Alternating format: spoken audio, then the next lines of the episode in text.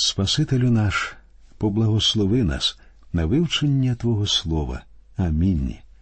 Дорогі наші друзі. Сьогодні ми звернемося до 46 і 47 розділів книги буття, де розповідається, як сім'я Якова переїхала до Єгипту. Отож, читаємо перший вірш 46 розділу. І вирушив Ізраїль, і все, що його, і прибув до Бершеви, і приніс жертви Богові батька свого Ісаака. Дивна річ, Яків приносить жертви Богові батька свого Ісаака. Вперше він пішов із цієї землі, коли направлявся до Харану. Чи шукав він тоді Бога? Ні. Йому здавалося, що він утік від нього. Він зовсім не шукав ні поради, ні настанов Божих. Який різкий контраст між молодим Яковом і слугою Авраама. Слуга Авраама кроку не міг ступити, не запитавши в Бога поради. А Яків був упевнений, що Бог йому зовсім не потрібний. Пройшло чимало часу, перш ніж він усвідомив, що це хибний шлях у житті. І сьогодні, друзі, дуже багато християн згадують про Бога лише у вихідні дні. Вони живуть своїм власним життям, приймають свої власні рішення і взагалі роблять, що хочуть. Настає неділя, вони йдуть на недільну службу до церкви, старанно моляться, повторюючи, що хочуть виконувати волю Божу але при цьому вони чомусь вважають, що Бог жадає від них лише того, щоб ходити по неділях до церкви або на заняття недільної школи. А ввечері в неділю вони дружно говорять Богові спокійної ночі, до побачення і прощаються з ним до наступних вихідних. Так чинив і Яків. Він все своє життя не шукав у Бога поради і не шукав Божої волі. Але тепер Прийшовши до Беершеви, він приносить жертви Богові батька свого Ісаака. А Бог, милостивий і готовий багато чого простити, він являється Якову. Читаємо другий та третій вірші. І промовив Бог до Ізраїля в нічному видінні і сказав Якове, Якове. А той відказав Ось я. І сказав він Я той Бог, Бог батька Твого не бійся зійти до Єгипту, бо я вчиню тебе там великим народом. Бог обіцяє Якову вчинити від нього великий народ у землі єгипетській. Чи виконав Бог свою обіцянку? Відповідь ми знайдемо в наступній книзі Біблії Вихід. Читаємо сьомий вірш першого розділу цієї книги. А Ізраїлеві сини плодилися сильно і розмножились, та й стали вони надзвичайно сильні і наповнився ними той край. Як бачимо, у землі єгипетській відбувся справжній демографічний вибух серед ізраїльського населення. Як його пояснити? Дуже просто Бог виконує обіцянку, що дав Якову. Адже він говорив Я той Бог, Бог батька Твого. Не бійся зійти до Єгипту, бо я вчиню тебе там великим народом. І Бог виконав усе, що обіцяв Якову. Читаємо далі. Я зійду з тобою до Єгипту, я також, виводячи, виведу тебе, а Йосип закриє рукою своєю очі твої, і встав Яків з Беєршеви, і повезли Ізраїлеві сини свого батька Якова, і дітей своїх, і жінок своїх возами, що послав фараон, щоб привести його. Отже, все сімейство Якова сідає на колісниці, надані самим фараоном, і відправляється до Єгипту. Все життя Якова ділиться на три періоди: життя в Харані, життя в землі Ханаанській і життя в землі Єгипетській. І це не лише три географічні місцевості, це ще й три духовних рівні. Яків покинув свою батьківщину з одним лише ціпком – коли він прийшов до Харану, він був Божою людиною, що жила за тілесною природою. З Харану він втік. Він втікав від свого тестя і від гніву свого брата Ісава. Потім, у землі Ханаанській, він бере участь у двобої з Богом. Але він, як і раніше, бореться лише самотужки. І ось тепер він іде до Єгипту. Він більше не тікає, він більше не покладається на свої власні сили. Він тепер чинить по вірі. Хоча головним персонажем цієї частини книги буття є, безперечно, Йосип, зверніть увагу на події, які свідчать, що Яків перетворюється на людину віри. Яків стає таким, яким його хоче бачити Бог, і здійснити це перетворення під силу тільки Богові. Дозвольте мені ще раз повторити. Життя Якова в Харані символізує Божу людину, що живе за тілом. Життя Якова в землі Ханаанській символізує Божу людину, що бореться, покладаючись на свої сили.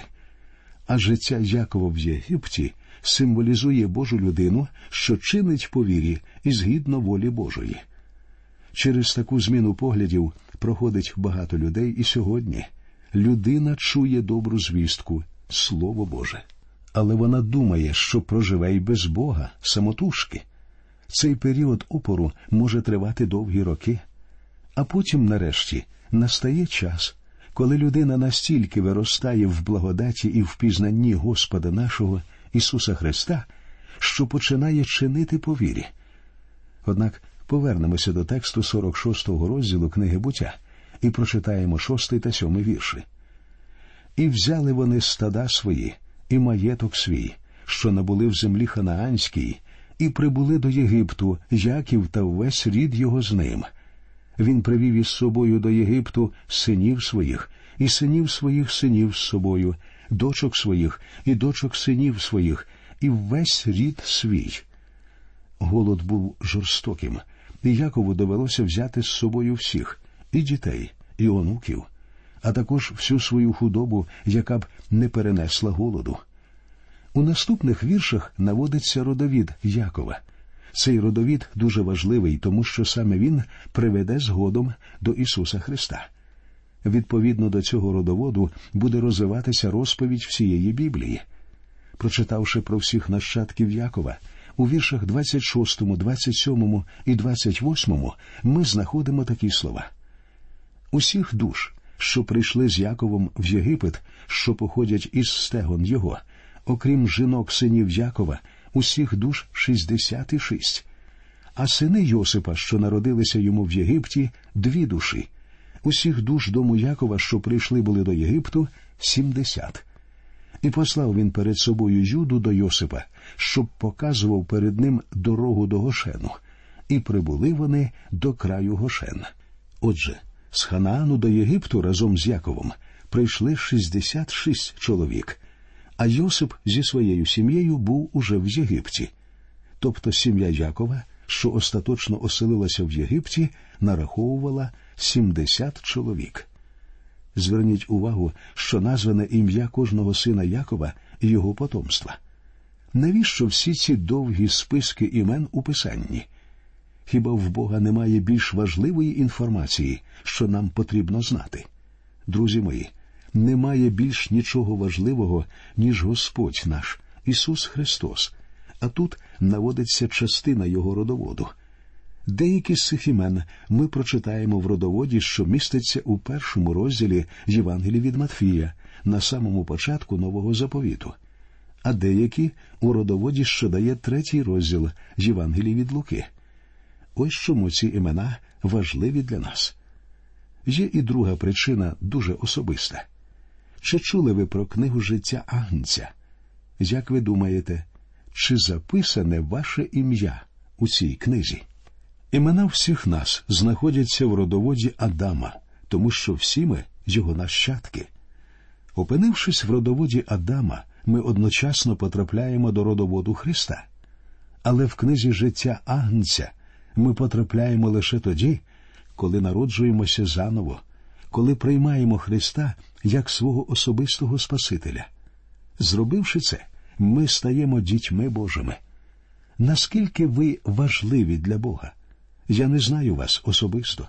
Я ніколи про вас нічого не чув, але Бог вас знає. Більше того, у Бога полічене навіть все волосся на вашій голові. Він знає вас краще, ніж хто-небудь іще. Він знає і любить вас більше, ніж ваша рідна мати. Не думаю, що ваша мати коли-небудь рахувала волосся у вас на голові, а Бог знає вас дуже близько. У родоводі Якова теж згадуються імена, які мені нічого не говорять. Якось я дивився новини по телевізору і показували якийсь рок-фестиваль, багатотисячну юрбу брудних, неохайних молодих людей. Для початку їм усім потрібно було б прийняти ванну, адже йшов сильний дощ, і вони всі були брудні. Дивлячись на екран, я раптом подумав але ж Бог знає кожного з них, і Бог любить кожного з них. Вони про нього зараз не думають, але в очах Бога кожний з них безцінний, і Христос помер за кожного з них. Друзі мої, сьогодні ми живемо в великих містах серед мільйонів своїх співгромадян, але для Бога ми неповторні. Люди, перераховані в родоводі Якова, мені невідомі. Чесно кажучи, вони мені і не дуже цікаві, але Богові вони дуже цікаві. Бог з радістю записав їхні імена, тому що це його люди. Це змушує мене ще раз запитати подумайте, чи записане ваше ім'я в книзі життя Агнця? Тепер давайте прочитаємо про те, як з'єдналися батько і син, Яків і Йосип. І запріг Йосип свою колесницю і вирушив назустріч батькові своєму Ізраїлеві до Гошену. І він показався йому, і впав йому на шию, та й плакав довго на шиї його. І промовив Ізраїль до Йосипа: Нехай тепер помру я, побачивши обличчя твоє, що ти ще живий. Яка зворушлива, чудова картина. Йосип падає на шию батька і плаче. Слово Боже говорить, що тривало це довго. Не наводиться кількість секунд або хвилин, але ясно, що коротким стисканням рук справа не обмежилася. Це була справді щира і сердечна зустріч. Яким радісним був Яків, адже він уже старий, він готовий до смерті. Йому нелегко було в цій подорожі, але його підтримав Бог. Йому буде призначено прожити ще кілька років у землі єгипетській. Ізраїль і Йосип проведуть ці роки разом.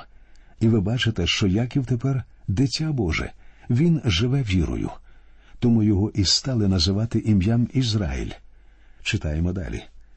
А Йосип промовив до своїх братів і додому батька свого. Піду і розкажу фараонові, та й повім йому брати мої і дім батька мого, що були в краї Ханаанським, прибули до мене. А люди ці пастухи отари, бо були скотарі і вони припровадили дрібну та велику худобу свою і все, що їхнє було. І станеться, коли покличе вас фараон і скаже, яке ваше зайняття, то ви відкажете. Скотарями були твої раби від молодости своєї аж дотепер, і ми, і батьки наші, щоб ви осіли в країні Гошен, бо для Єгипту кожен пастух отари огида. Як бачимо, давним-давно в Єгипті існувала проблема єгиптяни не любили пастухів. Цікаво, що в Слові Божому багато говориться про пастухів. Пастухи вирощували своїх овець, і цим в Ізраїлі багато хто займається дотепер. Цей образ також використовується, коли говорять про нашого Господа. Ісус Христос добрий пастир, який віддав своє життя заради своїх овець. Він великий пастир, який сьогодні піклується про своїх овець, і він сам називає себе пастирем. Друзі мої, справжній Ісус Христос викликає неприйняття у світі, його і сьогодні не приймають. Я кажу зараз про справжнього Ісуса Христа. Людина намагається вигадати собі іншого, зручного і менш вимогливого Христа. Люди створюють ідолів, кумирів, які навіть віддалено не схожі на Господа Ісуса з Біблії. Той вигаданий Христос, про якого вони говорять, не був народжений від діви. Він ніколи не творив чудес, він не вмер за гріхи світу і не воскрес із мертвих. Такого Ісуса ніколи не було. Про такого Ісуса в Біблії не написано жодного рядка. І навпаки, там написано про Ісуса, який народився від діви, творив чудеса, помер за гріхи світу і воскрес із мертвих. Ось пастир, якого так не любить грішний світ. Пастухи викликали в єгиптян огиду. Йосип наказує братам говорити фараонові, що вони пастухи і скотарі, які вирощують овець та іншу худобу. А пізніше ми побачимо, що фараон дасть їм землю гошен і накаже пасти своїх овець. Так діти Ізраїлеві стануть пастухами в землі єгипетській. Чудово, що сім'я Якова тепер живе в Єгипті. Ця країна надовго стане їхнім домом. Після смерті Йосипа вони стануть рабами в землі єгипетській, але Бог буде з ними весь цей час. В Єгипті вони стануть великим народом, а за часів Моїсея Бог виведе їх із Єгипту. Нам не сказано, що Бог коли-небудь з'являвся Йосипу, але ми бачимо Боже проведіння в його житті. Ми бачимо, що Йосип приготував своїй сім'ї шлях до землі єгипетської, де всі нащадки Якова зможуть вижити у важкі часи. А зараз, друзі, ми приступаємо до вивчення 47-го розділу. Він розповідає про найкращий період у житті Якова. Ви пам'ятаєте, коли ми вперше зустрічаємо Якова на сторінках Писання, він постає далеко не у вигідному світлі. Власне, лише під час подорожі Якова до Єгипту ми бачимо ознаки того, що він нарешті стає людиною віри. На початку 47-го розділу розповідається, як Йосип приводить свого батька і братів до фараона. Читаємо перший вірш. І прийшов Йосип і розповів фараонові та й сказав: Мій батько, і брати мої, і їхні отари, і худоба їх, і все їхнє прибули з ханаанського краю, і ось вони в країні Гошен. Як бачите, Йосип лише збирається привести батька і братів до фараона Єгипетського, але ще до того, як просити у фараона землю, Йосип уже розмістив їх у землі Гошен. Йосип усе заздалегідь продумав якщо вже вони перебувають у землі Гошен, розпакували речі, осілися, то який сенс фараонові давати їм якусь іншу землю? Читаємо другий та третій вірш. І взяв він із своїх братів п'ятеро чоловік та й поставив їх перед лицем фараоновим. І сказав фараон до братів його: Яке ваше заняття? А вони відказали фараонові: Пастухи, отари, раби твої, і ми, і наші батьки. Ми вже з вами знаємо з писання, що пастухи і скотарі не дуже користувалися пошаною в той час. Єгиптяни не любили пастухів і, відповідно, не любили пасти худобу. Тут для дітей Ізраїлевих відкривалася можливість зайнятися в Єгипті тим, чим самі єгиптяни займатися не бажали. Читаємо далі вірші з 4 по 6. І сказали вони фараонові ми прибули, щоб мешкати в краї цім. Нема бо паши для отари, що є в рабів твоїх, бо в ханаанському краї тяжкий голод. А тепер нехай же осядуть раби твої в країні Гошен. І промовив фараон до Йосипа, говорячи Батько твій та брати твої прибули до тебе. Єгипетський край він перед лицем твоїм. У найліпшим місці цього краю осади батька свого та братів своїх нехай осядуть у країні Гошен. А коли знаєш, і між ними є здатні люди, то зроби їх зверхниками моєї череди. Оскільки пасти худобу в Єгипті було непопулярним заняттям, то, мабуть, у фараона не вистачало пастухів, і він погодився призначити ізраїльтян доглядачами худоби. А далі ми читаємо про те, як Йосип знайомить свого батька з фараоном. Тут я хочу, щоб ви звернули особливу увагу на те, у якому світлі тепер постане перед нами Яків. Таким він ще ніколи не був. Отже, сьомий вірш. І привів Йосип батька свого Якова та й поставив його перед лицем фараоновим, і Яків поблагословив фараона. Як бачите, саме Яків благословляє фараона, а не навпаки. Яків усе більше і більше відповідає своєму імені Ізраїль. Він став справжнім віруючим, котрий прославляє ім'я Боже. Менший завжди благословляється більшим, а тому Яків благословляє фараона. Читаємо наступний восьмий вірш. І промовив фараон до Якова: Скільки днів часу життя твого? Якби Яків, як і раніше, жив за старою природою, що керувала ним на початку, то він би відповів Мені 130 років, і зараз я розповім, чого я досяг.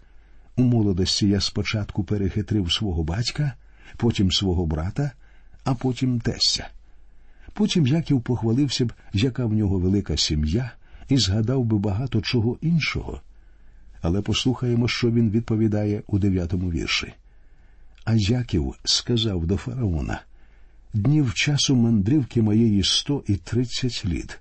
Короткі та лихі були дні часу життя мого, і не досягли вони днів часу життя батьків моїх у днях часу мандрівки їхньої.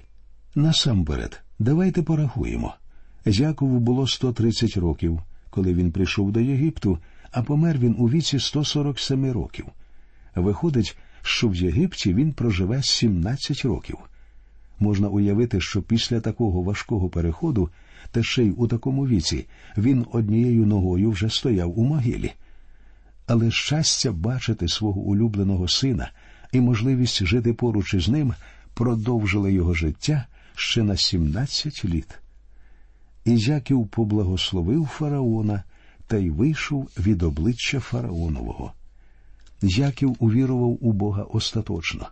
У нього з'являється виняткова можливість показати себе всім із кращої сторони, але він нею не скористався. Яків не хвалиться перед фараоном, оскільки нарешті зрозумів, що він всього-навсього грішник, якого спасла Божа благодать. Це дуже нагадує нас із вами, які також спасенні благодаттю Божою через віру у Христа Ісуса. Про те, як жили ізраїльтяни в Єгипті, ми поговоримо з вами в нашій наступній бесіді. До нових зустрічей в ефірі. Нехай Господь рясно благословить усіх вас.